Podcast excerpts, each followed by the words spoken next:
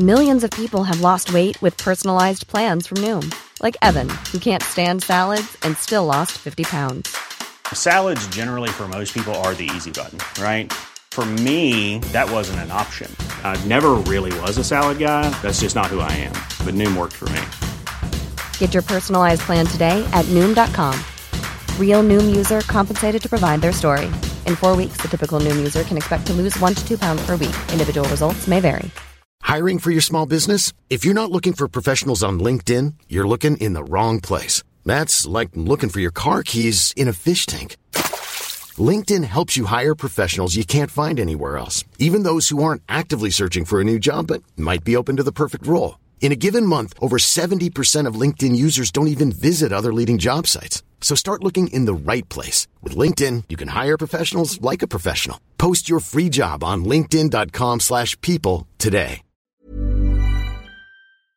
Hi, this is Billie Jean King. This is Marion Bartoli. I'm Mats Wilander. This is Mary Carillo. I'm Stan Wawrinka. I'm Lleyton Hewitt. This is Yannick Noah, and you're listening to the Tennis Podcast.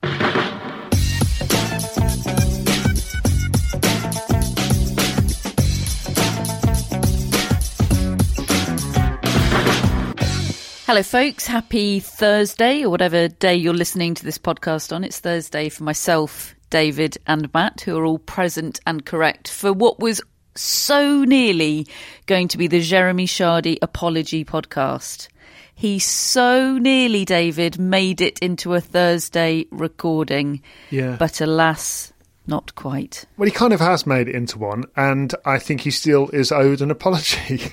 I really do, from me, uh, because I'm the person who said he's uh, he's he's a Monday man, um, when in fact, uh, when he came back to perform his heroic come from behind victory over Alex de Minaur in Monday's show, I then decided to look up the results for the rest of the year, and they were actually pretty blooming good.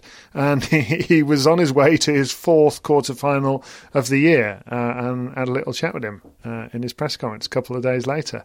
He, and as I said, isn't he a lovely bloke? And yes, he deserved an apology. We have never, never claimed he's anything but a lovely bloke, just to be clear. But we might have been um, too dismissive of his results in the year 2021. And today is the day that we rectify that. Mary Carillo's been sending us uh, clips of Will Ferrell um, waxing lyrical about Jeremy Chardy. Everyone's into him. Everyone's into him, including my dad, who pointedly remarks to me every time he scores a win. So if this being a Jeremy Chardy heavy podcast isn't luring you in to listen for the next 45 plus minutes, I don't know what else will. Matt, how you doing? I'm fine, thank you. It's our fault, really, isn't it? That we're recording a little bit later today. Had we been recording when we usually record, which is late morning, this would have been another Jeremy Chardy live podcast because he was on my screen a couple of hours ago. Yes, as I say, he he only just missed the cut. He's just lost out to Denis Shapovalov in two uh, quite tight sets. As we record now, we have Aslan Karatsev, uh, who is a set and well, he's a set down to Jannik Sinner, but a break up in the second, Sinner serving at love three.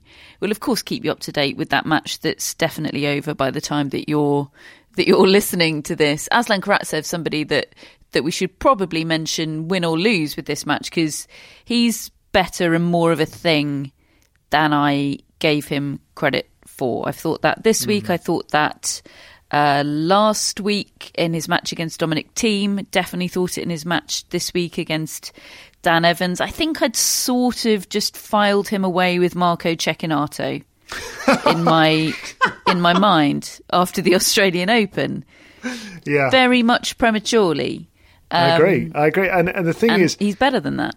The, the the beauty of having a result like he had at the Australian Open is it gets you into these events, and I mean, as well as being a semi-finalist at a Grand Slam, all the rest of it, it gets him into these sort of events but he's delivering on it. He's he's one of those classic players who's got the goods. It appears physically and stroke wise to live at this level. But how do you get it how do you get to this level? You've got to either win so much at challenger level to make the jump, or you've got to come through qualifying, and that's a real a real slog a lot of the time, or you've got to have a big win out of nowhere, catapult yourself into this environment. And I mean, I, you, you're right. He, he, whereas Jeremy Chardy seems to be the man that's always on the screen on a Monday, he seems to be on the screen midway through the the week. You know, you get to Wednesday, it's another Aslan Karatsev match, and um, and he played, as you say, Evans the other day, and it was a real slugfest of a of a match. Evans throwing everything he got at him, making a good comeback in the match, but Karatsev coming coming through it in the end. He's he is way better than I thought. Um, I don't know what's what's better about him though. Is it is it his stroke play or is it his kind of attitude and endurance? Because I kind of feel like it's it's a bit of a combo. I think it's attitude and endurance. He doesn't seem to have huge highs and lows in matches. There's a real solidity and density to his game, which is just there, and there will be better tennis players than him. Um, but he he doesn't seem to sort of ebb and flow either mentally or or tennis wise in a match. I do think he's going to have a certain amount of staying power. I think I think there's a a ceiling, um, but you know the the those hefty calves can propel him to sort of top top 25 i think wow wow okay maybe i mean yeah. not not imminently because the rankings are such Hmm. that you can't really propel yourself anywhere no matter what the size of your calves um but I do worry for but- those calves that they're going to go though at any time, what go where like ping, you know, a muscle. Oh right. Um, no, but it, it, but it's, but they're not strength stretched lengthwise, David. They are bulked. They are bulked laterally rather than help? long. I mean, it's helping him. I don't think there's any other data because no one's ever had calves as big as that before. but 100% of tennis players with calves of that size seem to be doing very well. What's strange, though, and I agree, there does appear to be this consistency and this solidity to him, and he doesn't appear to be an ebb and flow player. What's strange, though, is that he emerged as exactly that. He had what's the positive of an ebb and flow? What's the positive bit? Is the Oh. ebb the positive bit, or is it the flow? I'm Oh. not sure. Oh, or are they both both? Can they both be both? People are tuning out. Let's Unanswerable question. Mm, Let- Let's come back to this on Monday. yeah. Answers on Twitter. He just appeared from not quite nowhere because he had those results on the Challenger Tour. And yet, I think whenever someone does that, my instinct is to think, oh, well, they'll probably just go away again as quickly as they appeared. So it is very much to his credit that he has, has kept this going. I think Jannik Sinner, who he's obviously playing at the moment, might use the term that he's in the kitchen. Did you see that analogy that he did the other day? I thought it was quite clever. Last time I heard in the kitchen, it was Jeff Tarango trying to get in the head of an mm. opponent. Hmm. Is that, is that Scrambling what he means? Sinner was talking about the ATP tour like a kitchen, and there are some certain head chefs Nadal, Federer, Djokovic. And at the moment, Sinner says, I feel like I'm peeling potatoes or peeling carrots, but I want to Can you become a head chef. Speaking like this in a second language, So good, possibly even it? third language for him. And Sinner said, I now feel like I'm in the kitchen peeling potatoes, whereas last year I wasn't even in the kitchen. And I feel like Karatsev is maybe wasn't in the kitchen, but he's getting there, right? He's, he's not oh, quite peeling Karatsev potatoes. didn't know there was a kitchen. No. Karatsev was was boiling stone soup over his over his fireplace last year, and now, now he's been accelerated into the kitchen as a pot washer. That's good. Yeah, Um, he's he's washing the pots. I like that. Well, hang on. Let, let's let's decide who's peeling potatoes and who's washing the pots uh, on the basis of who uh, who comes out on top of this match because it looks like it's going to a decider uh, with the role of potato peeler on the line. So it's all to play for on our screens at the moment. There's such a maturity about Yannick Sinner. I'm struck. I am struck by it every time he plays. His his completely emotionless face. This really youthful but emotionless face like an assassin. It's very striking. Mm. And it translates to mature tennis. Mm. He he outlasted Bautista Agut in the match I was watching a couple of days ago, and Does... that is not an easy thing to do. And he and I yeah I felt comfortable that he would. I, I wasn't expecting him to suddenly fall apart when it got tight. Yeah, I saw him lose to Daniil Medvedev last week in straight sets, and then lose the first set to Alexander Bublik the other day, pretty pretty heavily. And I thought, oh, is Sinner going to go through a little bit of a trough here? Is he playing too much? And then he, he mounts a comeback and outlasts Bublik, and then as you say, he's off and running. Um, oh, he, as a just as a straight ball striker, he he is one of the sights of the sport right now, isn't he? Mm. Higher ceiling than Andrei Rublev discuss? High ceiling, that was, yes. That was an that was an intonated question mark at the end of that sentence. yeah, higher ceiling. Because um, maybe this is a very simplistic comparison, but they've obviously got similar styles of play. It's that fast live arm, isn't it? It's it's not tons of variety, um, but it's it's incredible ball striking and ability to, to, to go toe to toe with players. I don't I don't know why really, but I just feel it. I, I, I feel there is a limit to Rublev's game right now. And maybe maybe I don't feel like it's as adaptable his power. Um, it the ball has to be right there for him. Um, whereas I feel like Sinner's movement and he's we talked the other week, didn't we, about how well balanced he looks, like that skier who's just able to, no matter mm. where he is on the court, look balanced. And yeah, there's a bit more of an X factor about his game to me. Feeling and X factor. It's that it's that hard hitting, detailed, forensic scientific analysis that people come to the tennis podcast for. uh, Matt, are you in agreement with David's uh, feeling? Yeah, I think I am for all the, for all the reasons David's beautifully outlined. Thank um, you, Matt. and and I also think I like Sinner's approach. Uh, I mean, I like Rublev's approach, but it is so intense, and it feels like it sort of feels like we're seeing the upper limits of what Rublev has at the moment, and it's yeah. it's great. He's gonna he's gonna win a lot. I just sort of worry for his sort of you know mind and and because he looks so on the edge all the time mentally to me. Whereas sinner just feels like there's so much more to come from him. And it's funny he lost this match in straight sets but the way he played against nadal at roland garros last year really caught my attention. Mm. he was able to hurt nadal in a way that for example i don't think rublev would have been able to do. I would have to go back and check exactly what it was Sinner was doing, but there's something about the way he injects pace which feels different to the way Rublev does it. And I think it's more mm. dangerous to, to the very top players. And then what David says, I think he'll have the movement and the defence to be one of the top players himself.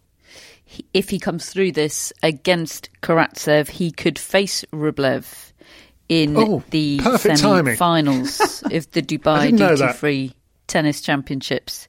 Yes, uh, Rublev takes on Martin Fucsovics. Mm. He's won 22 matches in a row at 500s now, which is the which is second on the all-time list of that that winning streak. He's just overtaken Murray, and he's still five or six matches wow. behind Federer, I think.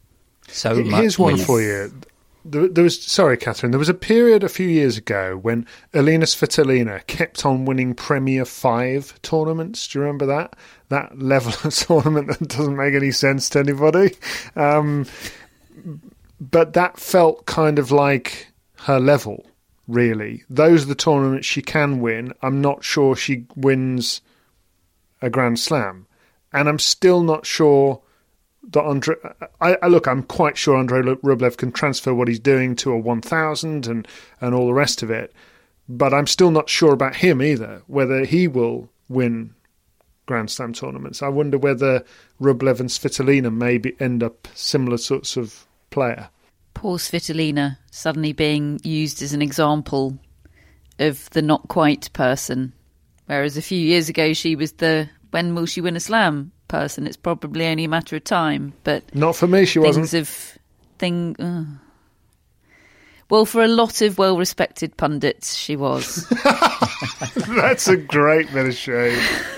Unlike you. Anyway, so. Respected so, pundits. No, I sorry, I meant others. A lot of other well respected pundits. Uh, genuinely wasn't meant as a as a dismissal, David. Okay. Um, it was. I'm bigging you up. You knew better than a lot of other very well respected pundits. Her Well career ain't over yet, though. Maybe she, maybe she's Um, got something else in the bag. Maybe, but nobody here seems to think so. um, What, what yeah, about so you two? Would you, would you have would you have Rublev winning a slam? Sorry, would you? What do you think? I would. I think I would have Rublev winning a slam ahead of Svitolina winning a slam. yes, I would too, because I think the bar for men winning a slam is going to come down a bit hmm. potentially, whereas the bar for women winning a slam, I think, is only going in in one direction. I find that comparison very interesting, though, because people winning tournaments at the level below a slam, it feels like that should be the building block for them to go on to win slams. But actually, a different interpretation of it is the one you had, David, of Svitolina, that actually perhaps that is the limit and they're sort of peaking now. I sometimes assume that people will be able to, to transfer that to slams, but actually, there's there's several examples where that isn't the case. Um, yeah, Okay, well, I'm going to throw Denis Shapovalov into this discussion Well, I'm back on the night train. He's already through to the semi-finals in Dubai. Uh, as I said, he was the one to beat Jeremy Chardy earlier on today. He's the third seed, uh, just behind Rublev. They're the top two seeds remaining. Uh, that's been the case ever since Dominic Thiem lost out to Lloyd Harris. We'll be talking about that. Don't worry. Uh, Lloyd Harris uh, is in the quarterfinal lineup. He takes on Kei Nishikori a little bit later. So let's say we've got this fantasy situation where Shapovalov, Sinner, and Rublev um, are in the Dubai semi-finals. We know Shapovalov's there. How are we comparing Shapovalov against those other two? Where is the night train headed today? in this tournament or career-wise. I'll I'll take anything because. David seems to have checked out of the discussion altogether. No, but so I- at I'm this just- stage, I'm- I'll take anything. I thought I want to hear what Matt's got to say first. In this tournament, I think Shapovalov's playing brilliantly and looking looking great. Uh, really, uh, I watched him play Jan Lennard Struff at the start of the week, an mm. opponent who had beaten him four times in a row, always caused him problems. I thought I'm tuning into that. That promises to be intriguing, and Shapovalov was fantastic. He got that balance perfectly between being able to impose his game so that he was still hitting winners and having an impact, but also reining in the unforced errors and the slightly wild passages that he can have. And he took Jan Lennard apart, returned brilliantly, such a clean match, straight sets. Then I think did a similar thing to Hubert Hurkacz, and then did a similar thing today to Jeremy Chardy. So I think in this tournament the conditions seem to really suit Shapovalov. I'm not sure he's been to Dubai before. I think I think I read that Youzhny was telling him that it would be a good place for him to play and that the conditions would suit his game, and that seems to be the case. So I think. He, look, he's looking great, and like David said, I've I've been reeled back in by Denis Shapovalov just just a week after I was down on him. I'm suddenly high on him again. Oh, it only takes one match, doesn't it? Oh, well, well, that's it. I can't trust myself to make rational thoughts about hmm. uh, about the career of Denis Shapovalov. Only takes one, jump single-handed backhand. feet off the yeah, hmm. one feet off the ground, single-handed into out backhand, and we don't mind that he's the world's worst rapper. Actually, I would say no. I I am now beyond that because you get those highlight reel moments in every match, regardless of whether he's good or terrible. Um, but this week he has been fantastic, as as Matt was saying. And I, I watched the match yesterday with Hurkacz, and he was he was fantastic. He was knocking him off the court, knocking the living daylights out of the ball. And I, I went in his press conference afterwards, and I and because he used the words, he said, "I was just I was really feeling it." and and I said to him, "You clearly were as well in the previous round match against Struff. Um, can you tell that that's hap- about to happen in any given week? Could you tell in practice and leading up to this that this was going to be the case?" And he said, "No, I can't." I, he said, "It's only on the day." He said, "Tomorrow I could come out on the court and not have it." And um, But isn't this the problem with Denis Shapovalov? This isn't new, isn't it? We know he can be brilliant when he's feeling it. Yeah, he needs to find a way to be really great when he's not quite feeling it. and I asked him what what the um the because he said he'd had a training block after Australia, and and I asked what what, what was part of that because he's there uh, as Matt was saying he's there with Mi- Mikhail Youzhny, so they've had a good lot of time on the court, and he said a lot of repetition of hitting of of sort of just getting used to it from that standpoint, but also footwork. He said trying to make sure I'm always behind the ball. Um, and, uh, and and he actually said a lot of tactical work. Now he didn't go into detail as to what that was as such, but it still feels to me like that's the big gaping hole in his game. It are employing tactics that he can rely upon and and turn to when when things aren't feeling that great. You know, Some bread and Um, butter. yeah, exactly that. Um, and I feel like there's no reason why, with his game, probably even more than with Grigor Dimitrov's in the past, that he can't find patterns that work for him reliably. Particularly being a lefty and having the swinging serve, he's he's got to be able to rely on that thing to go in for a start. We we know he had a lot of double fault problems, but I think he does have to rein back in his love of the the highlight reel and and the go and just because he loves to go for it. He, lo- he he he reminds himself. I think it doesn't he have a tattoo or something like that or a or, a- or a, a mascot that make, makes him think about going for it all the time. And you, He, ha- he has a you- wolf mascot. That's I it, wasn't yeah. aware of a tattoo. No, I think it's the, That it's the doesn't wolf mean there mascot. isn't one. That's what I was thinking of. You can't play like that at the top level all the time. With you a just mascot. can't. We're a show that's that's bought very big into mascots, David. Well, yeah, exactly. That's why we're only, you know, a certain ranking in the world at the moment, Catherine. If we if we get ourselves more sort of sensible and organised, we'd we'd love probably do we'd better. love a wolf mascot. Those are very welcome. that would be great. From the canine family, of course. So all comers welcome. Uh, Denis Shapovalov beat Jeremy Chardy today.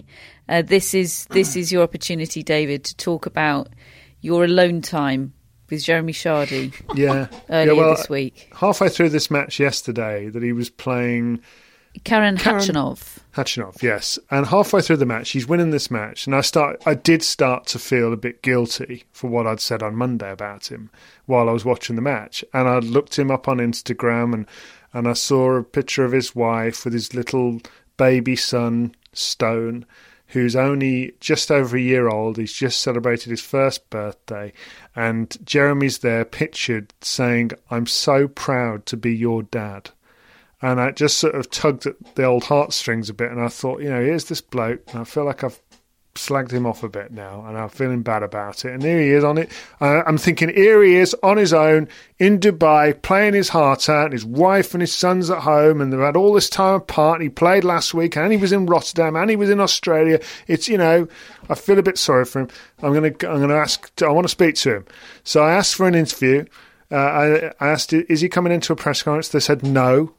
No, nobody's requested him. I think, oh, nobody's requested him. That breaks I'm my gonna- heart when that I'm- happens. I'm, going to request him. Strong Marin Cilic French Open vibes. I said, can, can I speak to him? And yes, yeah, yeah, we'll bring him in for you. And I, oh, brilliant, you know. So he, he wins the match, comes in, and uh, first thing he says is, "I'm so tired.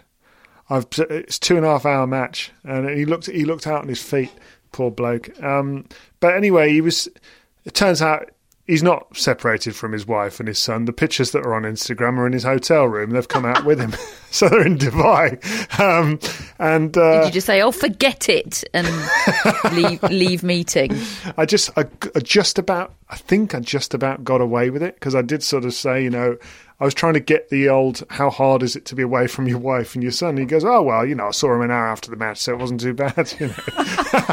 and uh, He thought you were talking about the period, that uh, desperately tragic period when he's physically on the tennis court. exactly, yeah. Right. Um, but you know, it, he, he was he was talking about how, how lovely it is for him that they've been able to come out to that tournament and just you know and he was saying how grateful he is to his wife for doing it you know just for because you know it's upheaval and all the rest of it and um, and there's a, there is a lot of waiting around uh, inevitably in these situations at times um, but I, I he said I'm 34 and I don't really know how long I've got left really to play this sport and and I, I, sense this might even be the last year or last couple of years. You know, I don't. I, I think he's he's alive to that.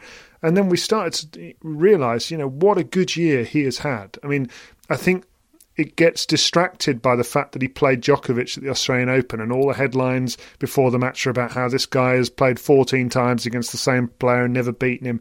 But at either side of that, he's had some really good results this year and arguably one of his best years in terms of just consistency and, and delivering. And, um, and I just thought, good for you. You know, he's he's a hell of a player. I mean, he really can. I mean, he beat Juan Martin Del Potro. I remember at the Australian Open a few years back. He's got a massive forehand, and when he's really on on his game, um, and yeah, it was very very nice to talk to him.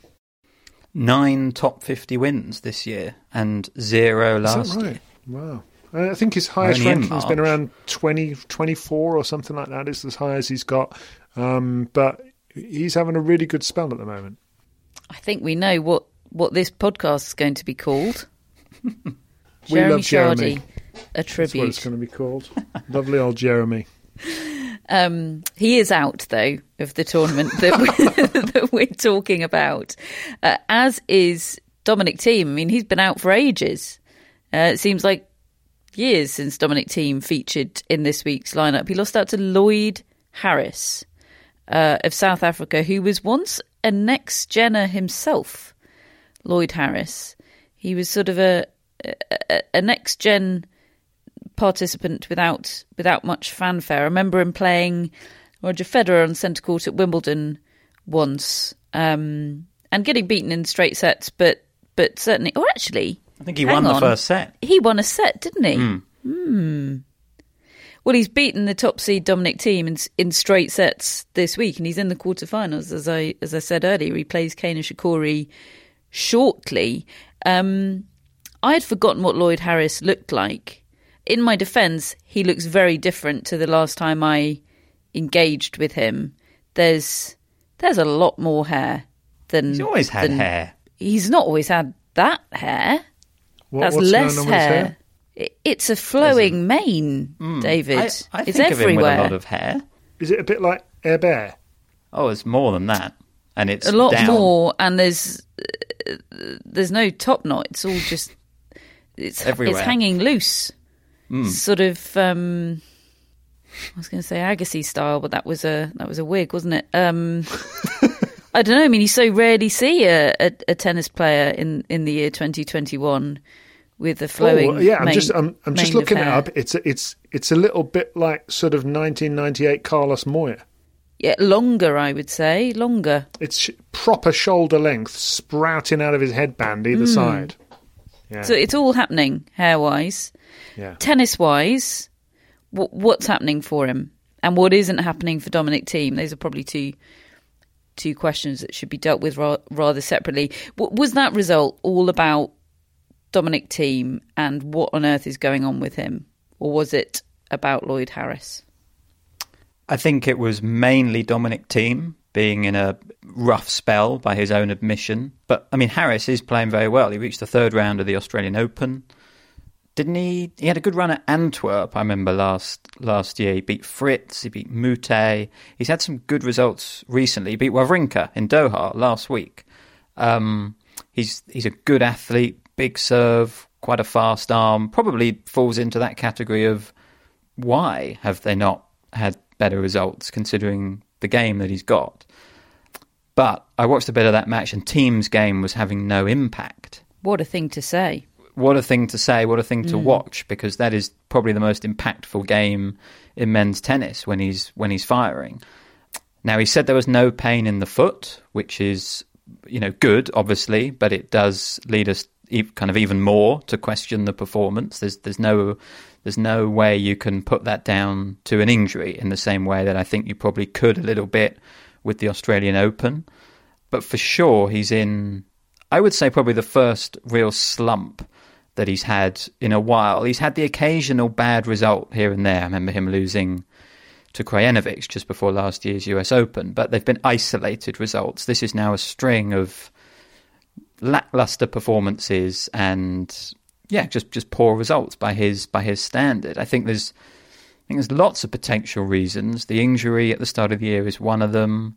I think he's spoken about being quite fatigued and weary of bubble life and not playing in front of fans. I think I think that probably does have a little bit of, of an impact. And then I don't know whether whether he's sort of struggling to figure out his own place in tennis at the moment. I've been slightly struggling myself. I was watching a Dominic Thiem match the other day, and the commentator asked, How many slams do you think Thiem can win in his career? And they settled on, I wouldn't be surprised if it was five or more. And I thought, wow, I genuinely have not considered how many Grand Slams Thiem is going to win in his career. In my mind, I've put Thiem down as kind of mission accomplished in a way because hmm. he's got that first slam. I've not yeah. thought about what are the next prospects. I, I, don't know. I'm not. I'm not suggesting that Thiem is thinking like that, but it, it certainly must be an adjustment that he's got to make at the moment. Where does he go from here? I know he's talked about Roland Garros being a big target for this year and trying to beat Nadal, and you know probably we judge Thiem's season once the clay swing has been and gone. It's probably still early to be concerned about him, but he is still sort of chasing because Djokovic and Nadal are still at the top of the game, but he's also slightly muscled in. So I just I think kind of what is Thiem's identity at the moment is is is a tricky one, and maybe maybe those sorts of adjustments are, are hard for him as well. I don't know. That's all really interesting, and you you put that on our WhatsApp group, didn't you? You quoted that commentary line. Um, and yeah, it hadn't occurred to me either to make a prediction. It hadn't had hasn't. I don't think it's something we've done on this podcast. Make predictions about how many Grand Slams Dominic Thiem. We've done it for everyone win. else, and that's that's you know that, that's our bread and butter. Hmm. Um, and you're absolutely right. It was all it because it was so long. When will he win? When and if will he will he win one? now he's done that, we haven't moved the conversation along. We haven't thought to do that, and it's it's possible that that's a reflection of something that's going on in Dominic Thiem internally so as well. I th- didn't I say four? You said I think you said four stroke five, which four stroke yeah. five. I think I said yeah. Does feel about right. The thing with Thiem is he's older than a lot of mm. the other players who we would put in that conversation, the ones we've already been talking about today. So it's it's almost harder to think how much time he's got left. I mean, I'm, I'm sure he's still got plenty of years to win plenty of slams, but that is in the back of my mind when I think about his career compared to a Tsitsipas or a Medvedev, for example. Uh, I did listen to a, a, press conference of his the other day, and and he when he was talking about um, playing on clay and coming up. I mean, the way he spoke was just in awe of Nadal. In, really? in terms of, uh, I, I got the sense, you know, how we sometimes have that conversation about, you know, he's a better clay court player, but his chances of winning majors are higher on hard courts just because he doesn't have to play Nadal. Mm. I I got that sense really that he he feels maybe it's just what he's saying publicly, but if Nadal's there and playing well, really, I've done everything I can. I've thrown everything I've got, and it's enough against everyone else against, except this guy. That's how it kind of came across. And um, I mean, he does look. He. I, I accept he's probably well that he's he's reported a foot injury, but he does look depleted at the moment, and it's it's quite sad to see that really because I always think of him as this man just bursting with energy and intent, and he's coming to get you. And he doesn't feel like he's got that right now, and and so it's a real shame that he's not playing Miami. But I really I do get it in his case. I think he he's got a bit of a rebuilding, a rebooting job to do. I think. Mm, that's something that he that he said in that in that press conference uh, after the loss to to Lloyd Harris. That um, yeah, I, I, I went to that and yeah, it was quite it was a real downer. It was a re- the whole thing was a real real downer. It's not it's not nice to see exactly as you said, David. Somebody that's known for the things that he's known for, sort of completely stripped bare of them. It's like a sort of naked Dominic Thiem. Um, not going to Miami. Uh, there's there's a few not going to Miami. Federer, of course. Nadal's not going to play Miami. Um, I'd be surprised if Djokovic played Miami. I don't think he's officially said that he won't, but um, he's said he intends to play a massively stripped back season. So it's hard to see how Miami somebody fit, fits into that for him. I think I think Simon Briggs, when I was chatting to him the other day, he said he thinks Djokovic will play Miami. Oh, really? Yeah, um, that he's interesting. I don't know whether it's what he's heard or just a feeling, but yeah, that was the sense I got. Um, and he's well, still we on the list. We won't delve delve too deeply then into talking about his absence, but it's it's certainly going to be depleted. And look, it, there's there's no talk of that being any kind of coordinated uh, discussion or anything in the direction of a boycott. But you know that the sacrifices that have have to be made in order to travel, combined with the um, situation with the rankings, there's there's m-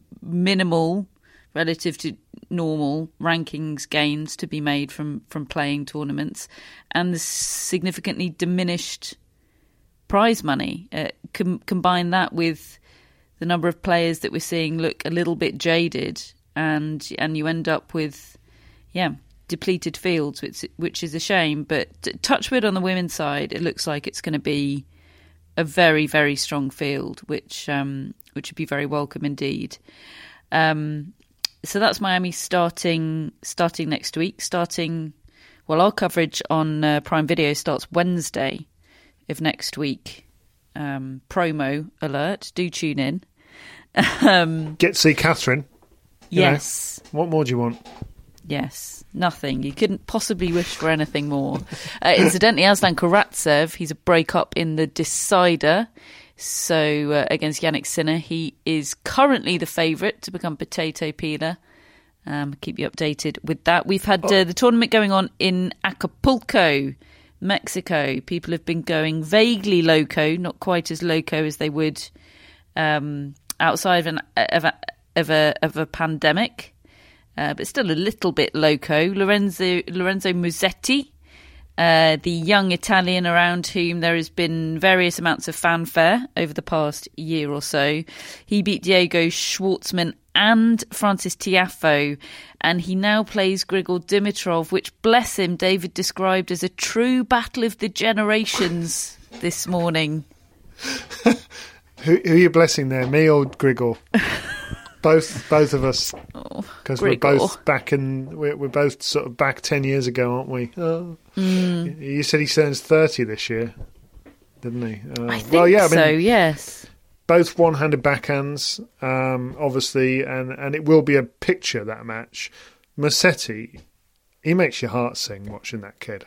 I mean I, I, I wish I'd watched the full matches. I've only watched the soundbite the little highlights but he gets you involved. He makes you care about his matches, and um, then when you do care about them and you see him unveiling what he's got, his game.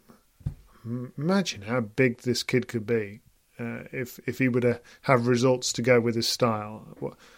Isn't he's the he's the lad you wrote a, a blog about, Matt? Isn't he back in the pre-pandemic days? Two whole early adopter alert. two whole years ago. Mm.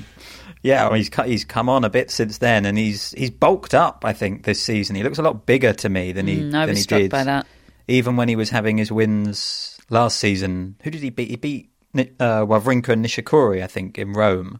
Mm. But the Schwartzman win was his first top ten win, and I think even his first hardcore win on the tour. Um, yeah, he, he's an absolute dream for tennis TV highlight packages, isn't he? Just the the shots he come comes up with and the hand skills he's got and the touch he's got is is a real real delight to watch. There was there was a lovely juxtaposition at the end of the end of the match against Tiafoe, as you said, David. He was flat on his back, kind of with relief and joy and exhaustion, and then down the other end, Francis Tiafoe smashing his racket three times at the net. That was a that was a deciding set tie break for that one. Um, yeah, and he's going to be the sort of player who connects with crowds. I think people are going to want to watch him play and enjoy watching him play. And there is a there's a decent crowd at Acapulco for this tournament. It does, doesn't quite have the same buzz that it usually does, but there's it's sort of more than we're used to seeing at the moment. Um, he's the perfect player for that atmosphere. Will sort of Tsitsipas and Rublev and Sinner suddenly become Dimitrov, uh, uh, Raonic and Nishikori when Alcaraz and Musetti and Cerundolo start breaking through. and and if that happens, what on earth does that make Nishikori, Dimitrov, and Raonic? I don't know. My, my favourite thing is when somebody who hasn't really been following it that much says, you know, when are the next gen like Dimitrov and Nishikori going to break through? uh, Dimitrov, I can tell you, turns 30 on May the 16th of this year. Blimey. Mm. And yet he's probably got he could probably have another ten years. You know, he's such a fit lad, isn't he? You know, um, we could probably um, have a podcast to mark that mark that occasion. A look what, when back he turns 40? on all of the now tragic predictions that David and Catherine have made over the years about Matt Grigor Dimitrov. Yeah, um, that's um, it's, it's, sorry, that's quite fitting, isn't it? Dimitrov's birthday is very near the tennis podcast birthday. Mm. It is a week apart. My, my, my, one of my favourite moments of the Australian Open was when somebody got us to commit to doing Grigor Dimitrov relived if he won the tournament. well, this is our chance on his thirtieth birthday. Uh, it's quite a it's quite a handsome uh, quarter-final lineup in Acapulco. Uh, they've got Tsitsipas and Auger Aliassime in the quarterfinals. Then Musetti against Dimitrov. Cam Norrie against Dominik Koepfer. Norrie uh, got a win over Stefan Kozlov early, uh, opening round, but then Fabio Fognini, uh, the six seed straight sets in the second round. Then they've got Casper Ruud against Alexander Zverev at the bottom of the draw. So, I mean, it's an absolute stinker for us in terms of the hours that that tournament is on. I invariably end up watching it via highlights the following morning, but I might just stay up or wake up for Tsitsipas against Auger Aliassime because that's a that's an intriguing matchup in head to head, isn't it? Yes, agreed. I had made a note to wake up at two a.m. tonight for that one. Uh, oh, when's Musetti against Dimitrov then? Because that's the one I want to watch. I think that might be after that. Oh, I'm getting up for that. Mm. Tsitsipas very impressive, I think, against Isner a player who he had, a, I think, a two-all head-to-head record against, and Isner has done well in Acapulco before and has that big serve that Tsitsipas has occasionally struggled with on return, but was really excellent. And I very much enjoyed Auger Aliassime's quote after beating Korda. 19-year-old Auger Aliassime said his experience got him through against Korda. But he, he, he's younger than Korda, which is weird to think about considering he's been around sort of in our consciousness for so much longer. But you know, it's kind of true. He has played a lot more big matches than than Korda. But yeah, I said said without any irony, I think whatsoever was very amusing. 4 a.m. David Musetti against Dimitrov, according to the Tennis Live app. I'll be there. Yep. Yep. If I set my alarm for that, then the look Billie Jean will give me will be, well, Whitaker esque. I would say. Well, she, she just needs to lump it. Like an early morning. Flexibility is great. That's why there's yoga. Flexibility for your insurance coverage is great too. That's why there's United Healthcare Insurance Plans. Underwritten by Golden Rule Insurance Company, United Healthcare Insurance Plans offer flexible, budget friendly coverage for medical, vision, dental, and more. One of these plans may be right for you if you're, say, between jobs, coming off your parents' plan, turning a side hustle into a full hustle, or even missed open enrollment. Want more flexibility? Find out more about United Healthcare Insurance Plans at uh1.com. Mom deserves the best, and there's no better place to shop for Mother's Day than Whole Foods Market. They're your destination for unbeatable savings, from premium gifts to show-stopping flowers and irresistible desserts. Start by saving 33% with Prime on all body care and candles. Then get a 15-stem bunch of tulips for just $9.99 each with Prime. Round out Mom's menu with festive rosé, irresistible berry chantilly cake, and more special treats. Come celebrate Mother's Day at Whole Foods Market. Hello, Tennis Podcast listeners. David here. Now, you might know that I love a bit of cooking, and I think I'm quite good at it. But if I'm honest, even I get fed up trying to work out what to do every night. That's where Home Chef comes in. Being able to put together a delicious meal without the long prep and the cook times, well, that's pretty cool. Home Chef provides fresh ingredients and chef designed recipes conveniently delivered to your doorstep to simplify your cooking experience. They have over 30 options a week and serve a variety of dietary needs, so you don't have to worry about what to make ahead of time. Not only is it convenient, but it's economical too. Home Chef customers save an average of $86 per month on groceries. Now, for a limited time, Home Chef is offering Tennis Podcast listeners 18 free meals plus free dessert for life, and of course, free shipping on your very first box. Go to homechef.com slash tennis. That's homechef.com slash tennis for 18 free meals and free dessert for life. You heard it right. So that's what's going on in Acapulco. Uh, in Mexico. We've got the WTA uh, event in St. Petersburg this week. Uh, Clara Tauson, who was the bookie's third favourite for the title, having come through qualifying. Uh, I'm starting to think that odds compilers are big listeners to the tennis podcast.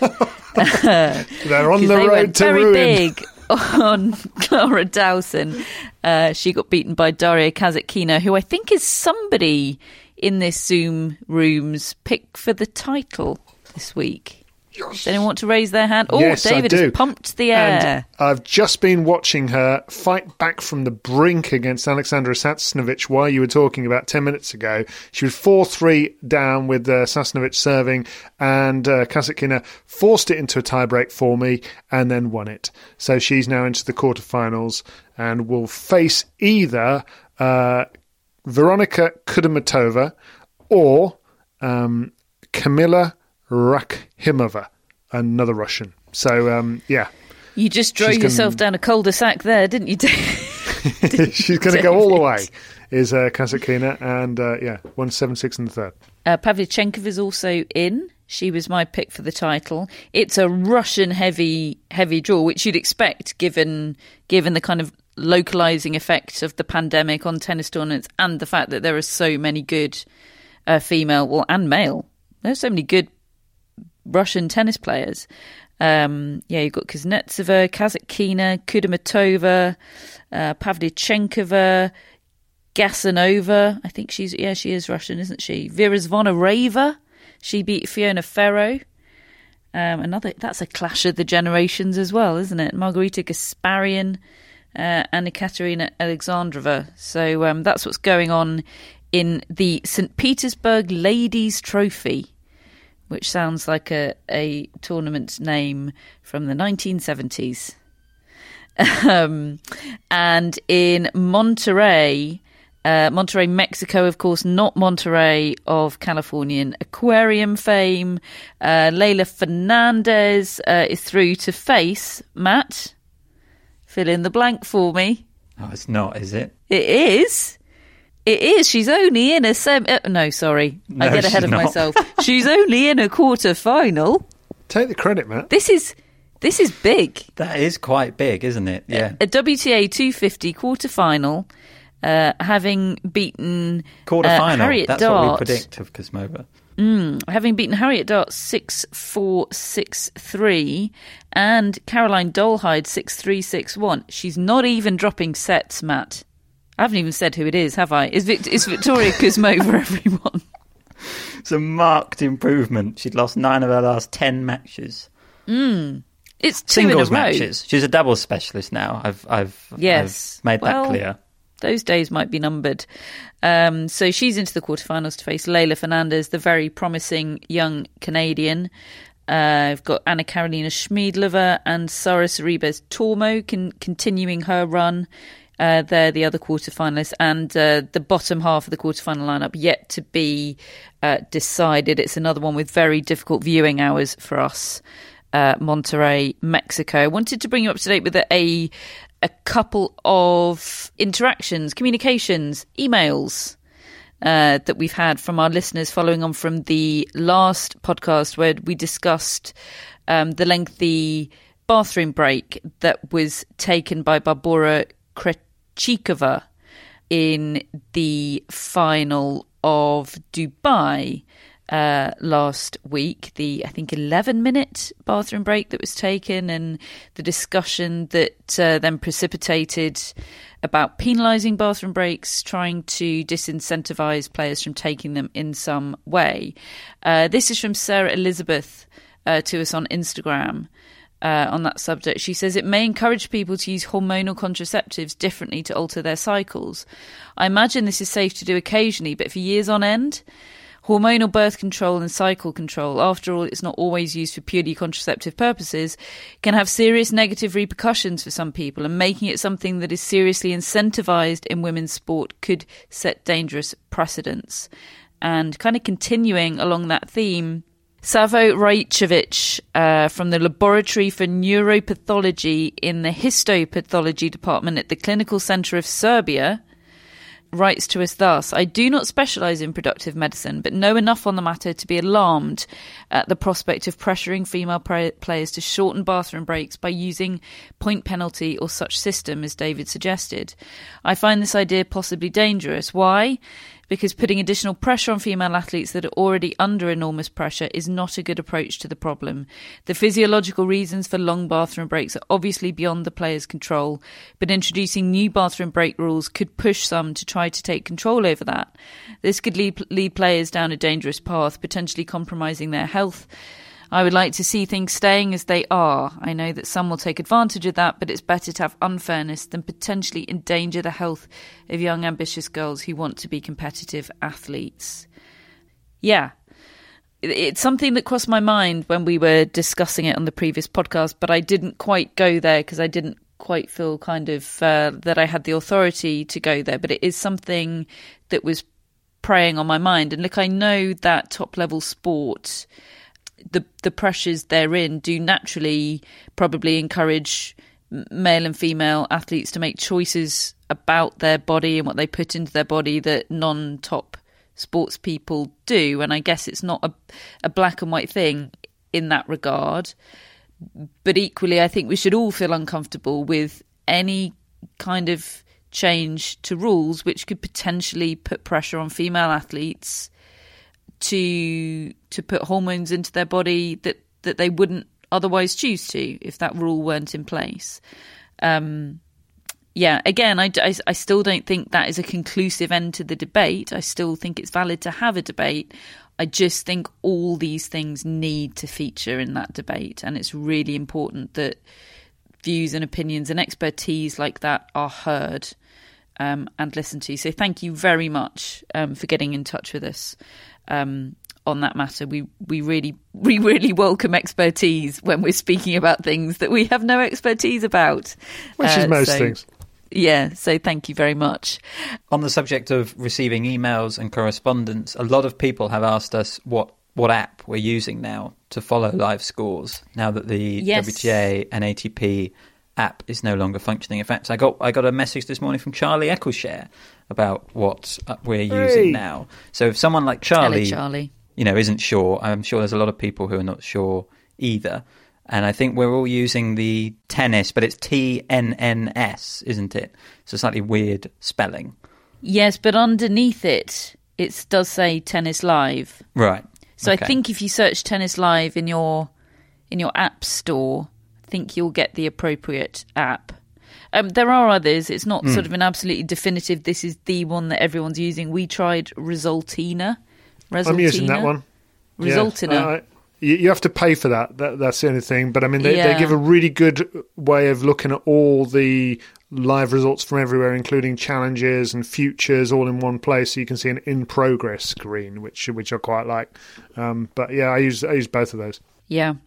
So I mean, it's it's still a source of disappointment that the ATP WTA live scores app isn't a thing anymore. It seems it's it's a tennis shooting itself in the foot moment, isn't it? But thank goodness uh, there are service providers uh, giving us an alternative.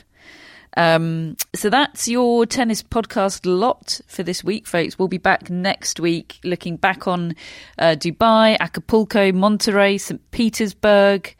Um, we'll be looking ahead to Miami, of course, our first ATP Masters 1000 event of the year.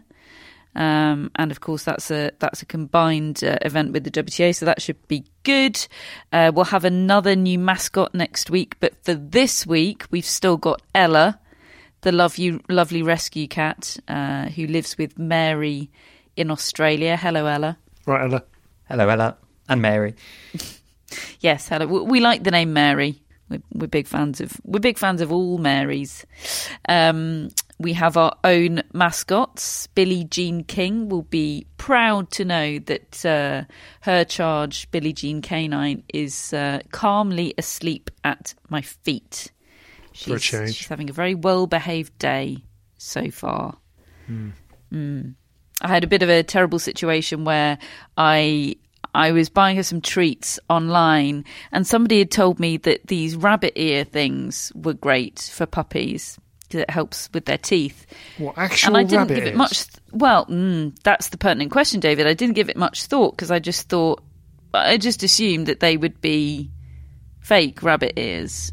Anyway, I opened up this parcel with dog treats. Billie Jean sort of doing somersaults at my feet because she can smell she can smell joy afoot. And um, these actual real life rabbit No. ears with fur on and everything in the bag, and I literally I dropped it like a hot potato. I know it's incredibly distressing, and even worse, she bloomin' loves them. Anyway, so I'm trying to get her to, to eat her way through them pronto, so I don't have to have them in my flat anymore. I know, I know. Your face is is exactly my my reaction as well. Gosh, A Yeah. friend recommended this to you. yeah. Well, the the puppies do really like them. She she loves it. I just I'm really disturbed by this. Me too. yeah. Anyway, don't judge Billie Jean for it. It's in it's in her DNA. She knows not what she does. Um, my mascot is Zeus. I'm sure he's far too sophisticated to mess around with with rabbit ears. He's he's far too respectful of the old rabbits. Hello, Zeus. Matt, I'm going to mix it up. You're going to go next and say hello to your mascot. Scousel Mousel, whose owner I will be getting in touch with to find out whether they consume rabbit ears. no, I'm going to stay well out of it. ear shaming. I'm Right, sure Rogue. Rogue. does nothing of the sort, David. Hope you're behaving yourself, Rogue. Um, Chris Albert Lee is our executive producer, and we have shout outs for Matt. Lee Ferguson, Hello, Lee Ferguson, possible relative of Alex. Possibly. All right, Lee. Thanks a lot for your support. Well, and until it's ruled out, we'll never know. He could be. Mm-hmm. Yep. uh, Richard Zhang, Oh, hello. What a name. That's, That's great. so cool. How do you spell that? Z H A N G. That's cool. So, like, like, like Zhang Shuai, Exactly like that. Wow. possible relative. Yeah. Poss- possibly. Hello, Richard. Thanks for your support. And finally, Justin, backer number 427. That's Identified Justin. by a tattoo on his pec, I'm sure. Yeah. Very cool. Cheers, Hello, Justin. Justin. Thank you for your support. Uh, thank you, everyone, for listening. Leave us an iTunes review. Thank you for everyone for all, all our newsletter subscribers and backers that have helped us out by filling in our survey. Leave us an iTunes review. Follow us on social media. Probably don't do that if you don't like dogs. Um, but if you do like pictures of the dogs, definitely follow us on Instagram. Um, and we'll be back on Monday with more tennis chat. We'll speak to you then.